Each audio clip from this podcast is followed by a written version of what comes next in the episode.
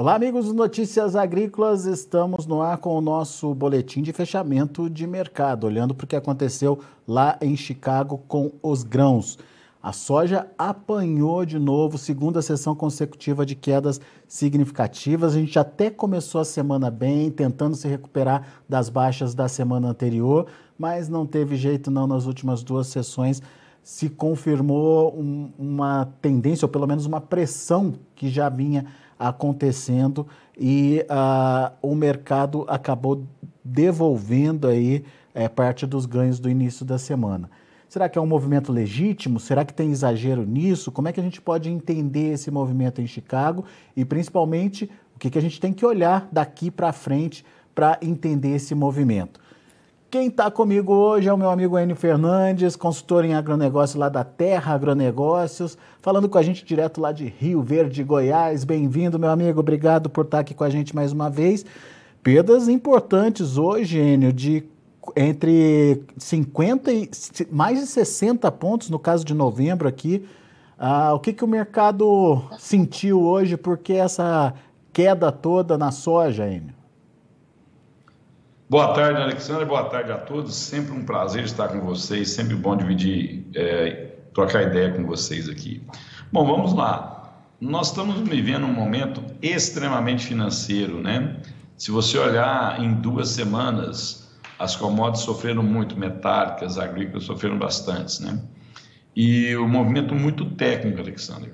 É, Dow Jones, Standard Poor's, uh, Nasdaq, as bolsas da Europa ontem caindo forte, né? Isso, esse movimento de medo de uma recessão nos Estados Unidos, o Goldman Sachs hoje anunciando que espera um, um PIB menor nos Estados Unidos, né? As projeções de crescimento do mundo muito negativas, né? Todo um cenário mais negativo. Os presidentes do Banco Centrais eh, na madrugada de quarta aqui para nós, né?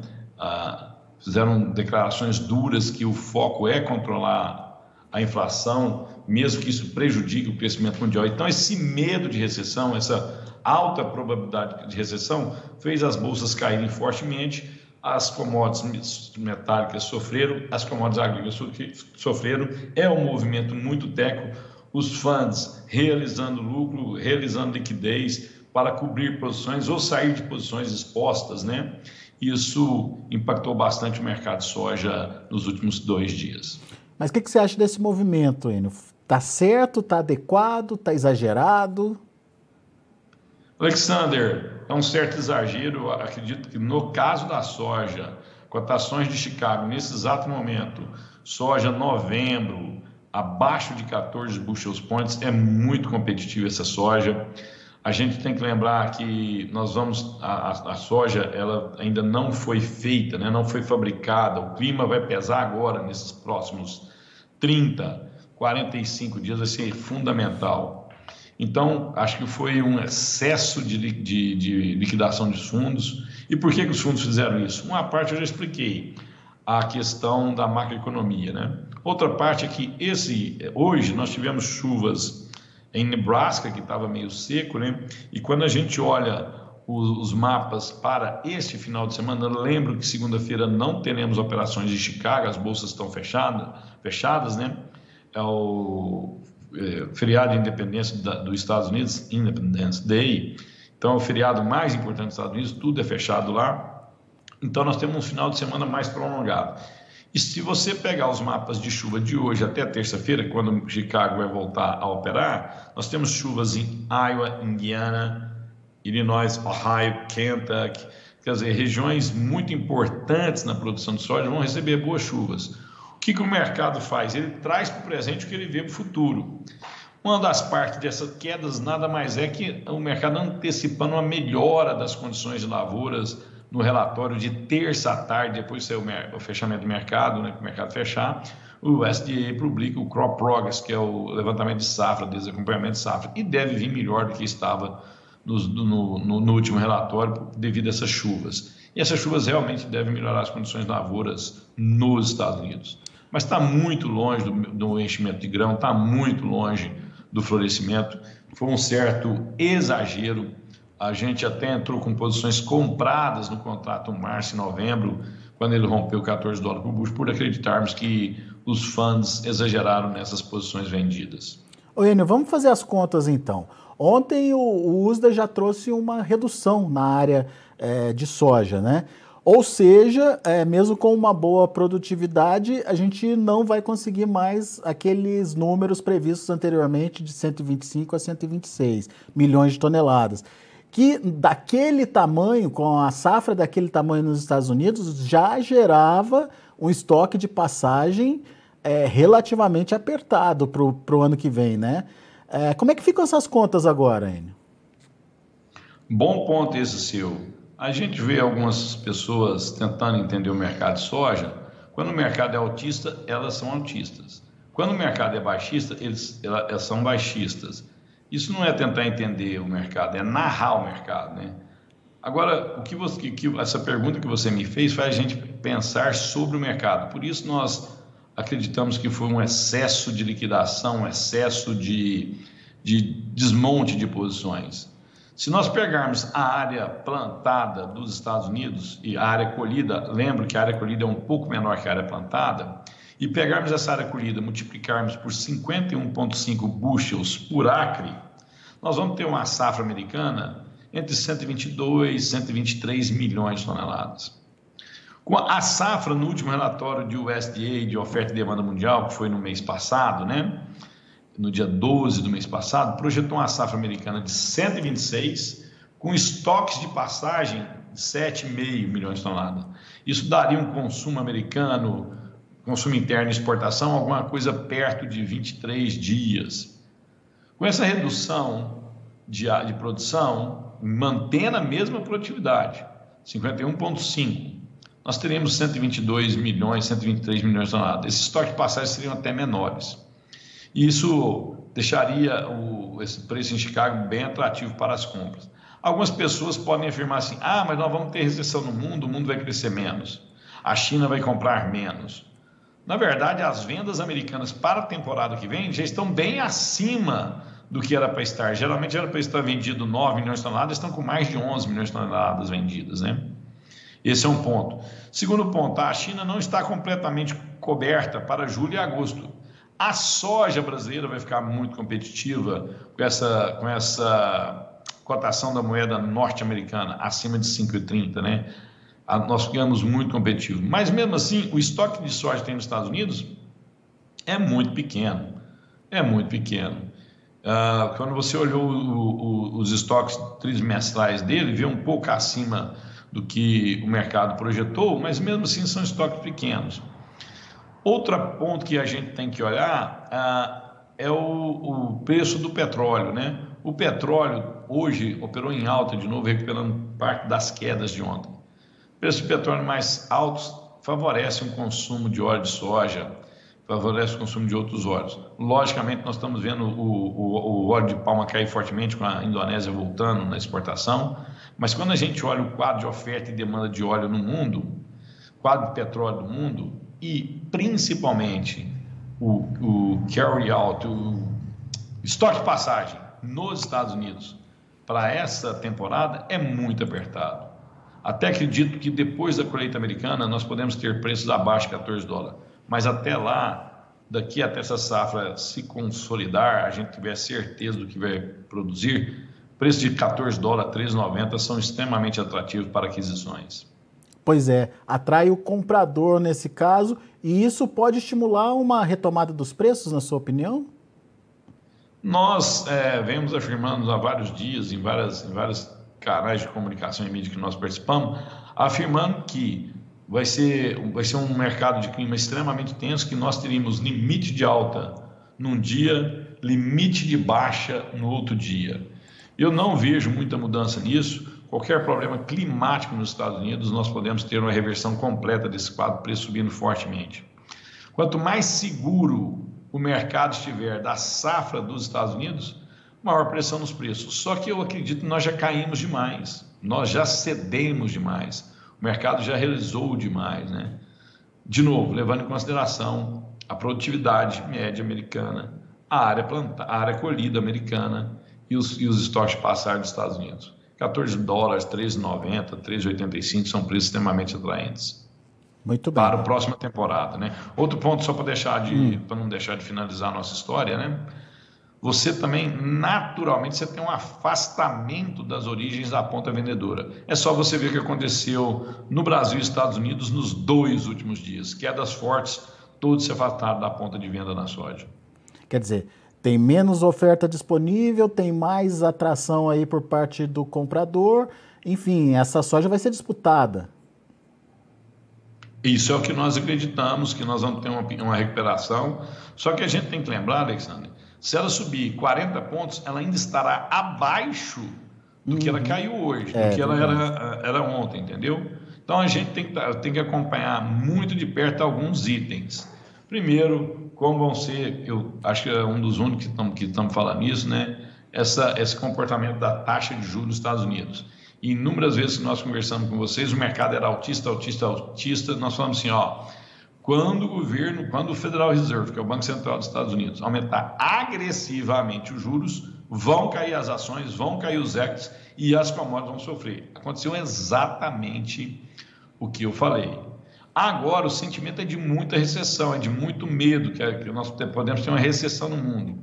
Isso traz mais fragilidade ao mercado. O mercado, somente os, os fãs, somente exporam essas fragilidades, esses medos, né? vendendo o que tinham para garantir liquidez e procurar oportunidades. Na nossa visão, soja novembro e março a 13,90, 14 bushels points é interessante para aquisições.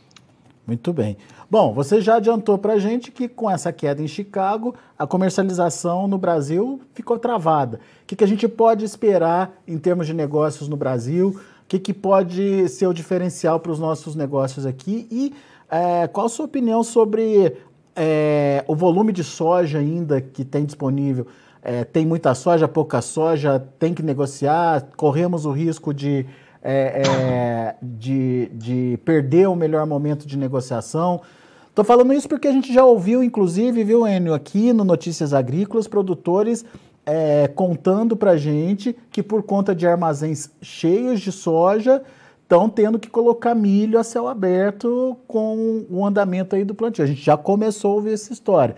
Talvez não seja uma uma questão generalizada, eh, muito pontual ainda acontecendo, mas já está acontecendo. Como é que você está vendo essa questão da soja na mão do produtor nesse momento e qual o risco disso? Vamos lá, é, esse milho a céu aberto, a gente vê quase todo ano no Mato Grosso. Essas imagens todas que você tem recebido de milho ah, no tempo, a grande maioria delas é do Mato Grosso, né? Mesmo com a quebra da segunda safra enorme que nós tivemos no ano passado, você vê essas imagens. Logicamente, esse ano você está vendo mais imagens destas uh, circulando na internet. Isso é, reflete uma, uma boa segunda safra. Não acredito que nós temos uma, uma segunda safra é, exacerbada. Nós, com essa, com, com essa cotação do, da moeda norte-americana nos atuais patamares, acima de 5,20, nós estamos mais, acima de 5,30, mas acima de 5,20 nós ficamos muito competitivos. A Ucrânia está fora, nós estamos tendo problemas, Alexander, de problemas na produtividade do trigo na Europa. A Europa está tá passando por um problema, passou por um problema de poucas chuvas em alguns países, né? Nós estamos a Ucrânia com, com fora do mercado de milho e trigo por enquanto, né? Isso vai fazer com que quem precisa de milho venha buscar esse milho no Brasil. O comprador é um, é um, ele estuda mercado como os vendedores também estudam. Ele vai comprar agora da mão para a boca, o mínimo necessário para não inflar os preços. Mas nós vamos ver os números de exportação brasileira de milho crescerem fortemente. Nós acreditamos exportações de milho acima de 40 milhões de toneladas. Se nós exportarmos até janeiro de 2023, que a exportação de milho termina em janeiro de 2023, se nós exportarmos milho até janeiro de 2023, 40 milhões de toneladas, isso vai amenizar essa, essa pressão dos preços do milho. Por que, que eu estou falando do milho se você me perguntou por soja? A gente tem que lembrar que nós perdemos 25, 20 milhões de toneladas de soja no Brasil. Nós vamos exportar menos porque nós não temos soja. Já passou o melhor momento? Para quem precisa negociar em dólares, logicamente essa soja velha já passou. Para quem precisa negociar em reais, Não, a gente pode ter é, preço da moeda norte-americana mais forte ainda, ou melhor, o real mais desvalorizado por, por essas questões dessa, dessa PEC que foi aprovada, a proximidade com a eleição, discurso de candidatos. Lembro que as definições totais de chapa é em 5 de agosto, hein? a gente ainda tem mais de um mês antes de, de criar esse quadro. Né?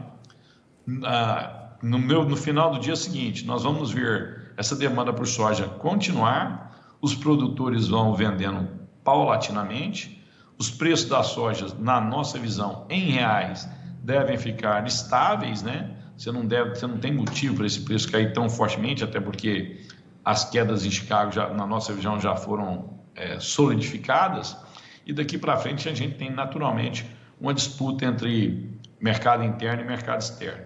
Salientando que nos últimos 10 dias, a, devido a uns problemas logísticos que nós estamos tendo em algumas regiões, porque o caminhoneiro prefere fazer o, fe, o frete curto do que o frete muito longo, porque ele ganha mais nesse frete curto. Então, essa necessidade que o produtor está tendo de tirar caminhões das estradas para transportar a segunda safra do seu campo para os armazéns, diminui a oferta de caminhão. Logicamente, você dificulta as exportações. Mas, quando a gente olha, nós vamos exportar 77 milhões de toneladas. Se a gente tirar 77 milhões de toneladas, mais do que a gente esmaga, o nosso toque de passagem no final do ano vai ser, vai ser apertado.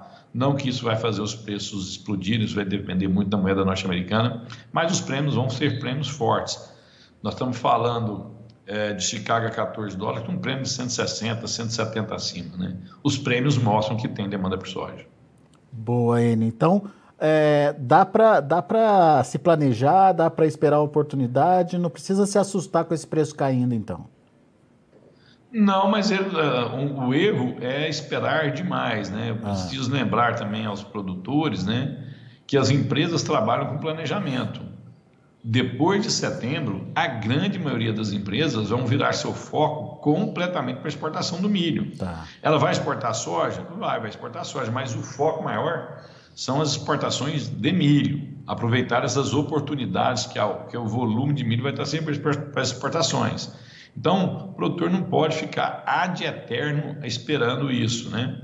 Recomendar também acompanhar muito de perto, mas muito de perto, o comportamento do preço do petróleo e principalmente da moeda norte-americana. Cada vez que você vê a moeda norte-americana subindo, cada vez que você vê o petróleo subindo, a sua soja que está na sua mão, ela fica mais competitiva. Mas se você não tiver um plano de venda, se você não saber qual é o preço que você quer para vender, você nunca vai vender. Chicago caiu, os preços internacionais caíram, mas nós vimos ontem nos, nos portos 200 reais a saca, Hoje, hoje na parte da manhã, 199, 198 reais a saca nos portos. Era o preço que o produtor queria vender 200 reais nos portos. O preço mais alto nos portos, se não me engano, foi 210, 209. Nós estamos falando de 200, quer dizer. Será que isso é um erro? 9 reais um saco de soja no, no período de, de março para cá, de fevereiro para cá? Então, assim, cuidado para você não esperar demais, não se encantar com o canto da sereia e não sair da sua posição. De novo, a gente tem que analisar dados. Momentos que está muito barato, você entra na ponta compradora. Momentos que os preços estão altamente remuneradores, você tem que vender. Boa. E esse momento é favorável para o comprador, não é certo? Para o comprador em Chicago, mas preços nos portos. Boa pergunta sua. Para quem opera Chicago, para quem tem hábito de fazer posições em bolsas ou heads ou não, Preços de 14 dólares, 13,90 de cargo, na nossa visão, são preços interessantes de aquisição.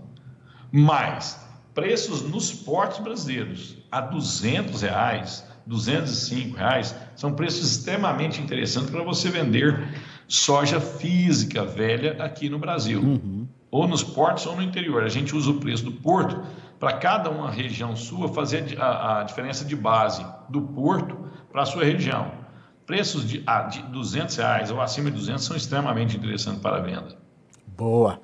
Claríssima explicação do Enio, portanto, você que está nos ouvindo nesse momento, preste atenção, faça seu planejamento, é, evite sentar em cima é, da soja. Obviamente, faz um preço ali onde você é, cobre seu custo de produção, tem uma rentabilidade. Se for favorável para você, vai participando do mercado à medida que aqueles preços vão sendo atingidos aí. É importante para você não ter essa soja parada aí no seu armazém. Enio Fernandes, meu amigo, obrigado mais uma vez pela sua participação conosco aqui no Notícias Agrícolas. Volte sempre, Enio. Alexander, sempre um prazer estar com vocês. Um último recado antes de me despedir. Lembre o seguinte: hoje a taxa Selic nossa está a 12% ao ano, 13% ao ano.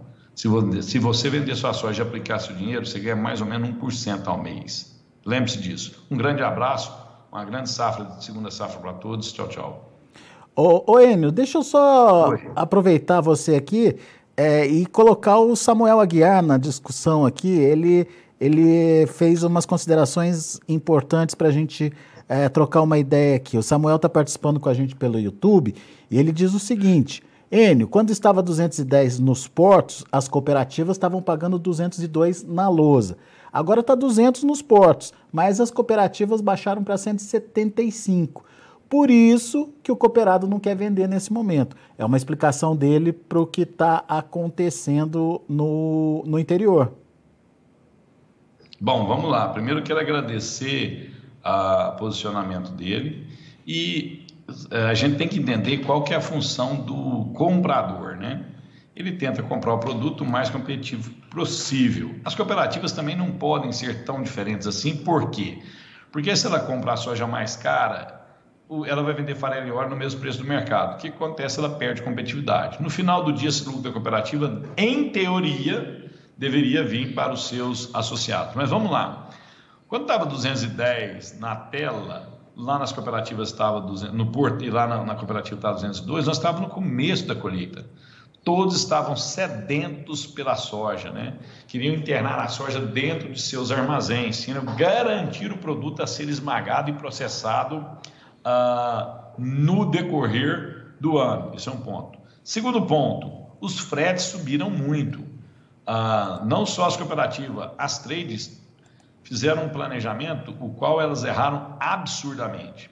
A gente acha que funds, é, trades não erram, eles, eles estão perdendo por tonelada de soja quase 50 reais por tonelada no frete planejaram um frete e esse frete está 50 reais mais caro. E essa situação não deve amenizar, mesmo porque ah, os custos do petróleo vão continuar altos, né? A gente está vendo o que está acontecendo com o petróleo em Nova York e o preço do dólar. Isso traz o preço do petróleo, o do óleo diesel caro aqui. E no final do dia, o frete é calculado por óleo diesel. O, o, o caminhoneiro não tem outra conta a fazer. Ele precisa gastar o mínimo de óleo por quilômetro rodado. Então, essa disputa maior no começo pela soja, o que me forçava a ser mais competitivo, e a, alta, do, e a alta dos custos logísticos fez essa distância acontecer. Mas o que importa para o mercado internacional é o que você tem de soja preço porto. No porto é o que me interessa. Aí eu tenho que fazer a conta de trás para frente. Essa daqui para trás, do porto para trás, é, reflete muito a nossa capacidade ou a nossa incapacidade logística. Por esses dois motivos, os preços distanciaram dos portos para as cooperativas. Boa, Enio. Obrigado, viu? E obrigado a você também, Samuel, pela participação e a todos os internautas que estão acompanhando a gente também pelo YouTube. É, lembrando que Uh, você também pode se inscrever aqui no nosso canal do YouTube, Notícias Agrícolas Oficial, e acessar aquele sininho para que toda vez que tiver um material entrando ao vivo, um boletim novo no ar, você seja notificado, tá bom? Então, fica aí o convite para você participar também desse nosso grupo aqui no, no YouTube. Muito bom, Enio Fernandes, agora sim, muito obrigado, meu amigo. Um grande abraço, até a próxima. Um grande abraço a você, um grande abraço ao Samuel, pergunta inteligente dele. Que Deus ilumine a todos, um fantástico final de semana. Tchau, tchau. Valeu. Tá aí, Enio Fernandes aqui com a gente, uh, trazendo informações do mercado. Vamos ver como se comportaram os preços. Quedas, como eu disse, bastante fortes em Chicago para a soja, de olho na tela. Olha aí, o julho, 16 dólares e 26 centes por bushel queda de 49 pontos. Agosto perdeu 50, quase 51 pontos aí, 15 dólares e 900 por bushel. Setembro, 14 dólares e 16. A queda de 58, quase 59 pontos de baixa, e o novembro perdendo os 14 dólares por bushel, caindo 62 pontos mais 75. Esses são os números da soja. Vamos ver o milho. O milho teve uma, um dia positivo para o primeiro vencimento de julho, quase 11 pontos de alta, 7 dólares e 54 por bushel. Setembro caiu 9 pontos, 6 dólares e 19 por bushel. Dezembro, 6 dólares e 7 por bushel, 12 pontos e mais 25 de queda. E o março, 6 dólares e 13 por bushel, perdendo uh, 12 pontos e meio. Esses são os números do milho. Vamos ver o trigo. Para julho, 8 dólares e 31 centes por bushel, queda de 37 pontos e meio. Para setembro, 8 dólares e 46 centes por bushel, 38 de queda. A mesma queda para dezembro, que fechou a 8 dólares e 62 centes por bushel. E o março, 8 dólares e 75 centes por bushel, caindo 35 pontos e meio.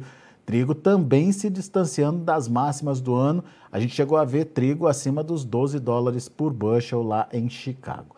Muito bem, são os números de hoje de fechamento do mercado. Agradeço a sua atenção, a sua audiência, a sua participação aqui conosco no Notícias Agrícolas. Notícias Agrícolas, 25 anos ao lado do produtor rural. Se inscreva em nossas mídias sociais. No Facebook, Notícias Agrícolas. No Instagram, arroba Notícias Agrícolas e em nosso Twitter, Norteagri.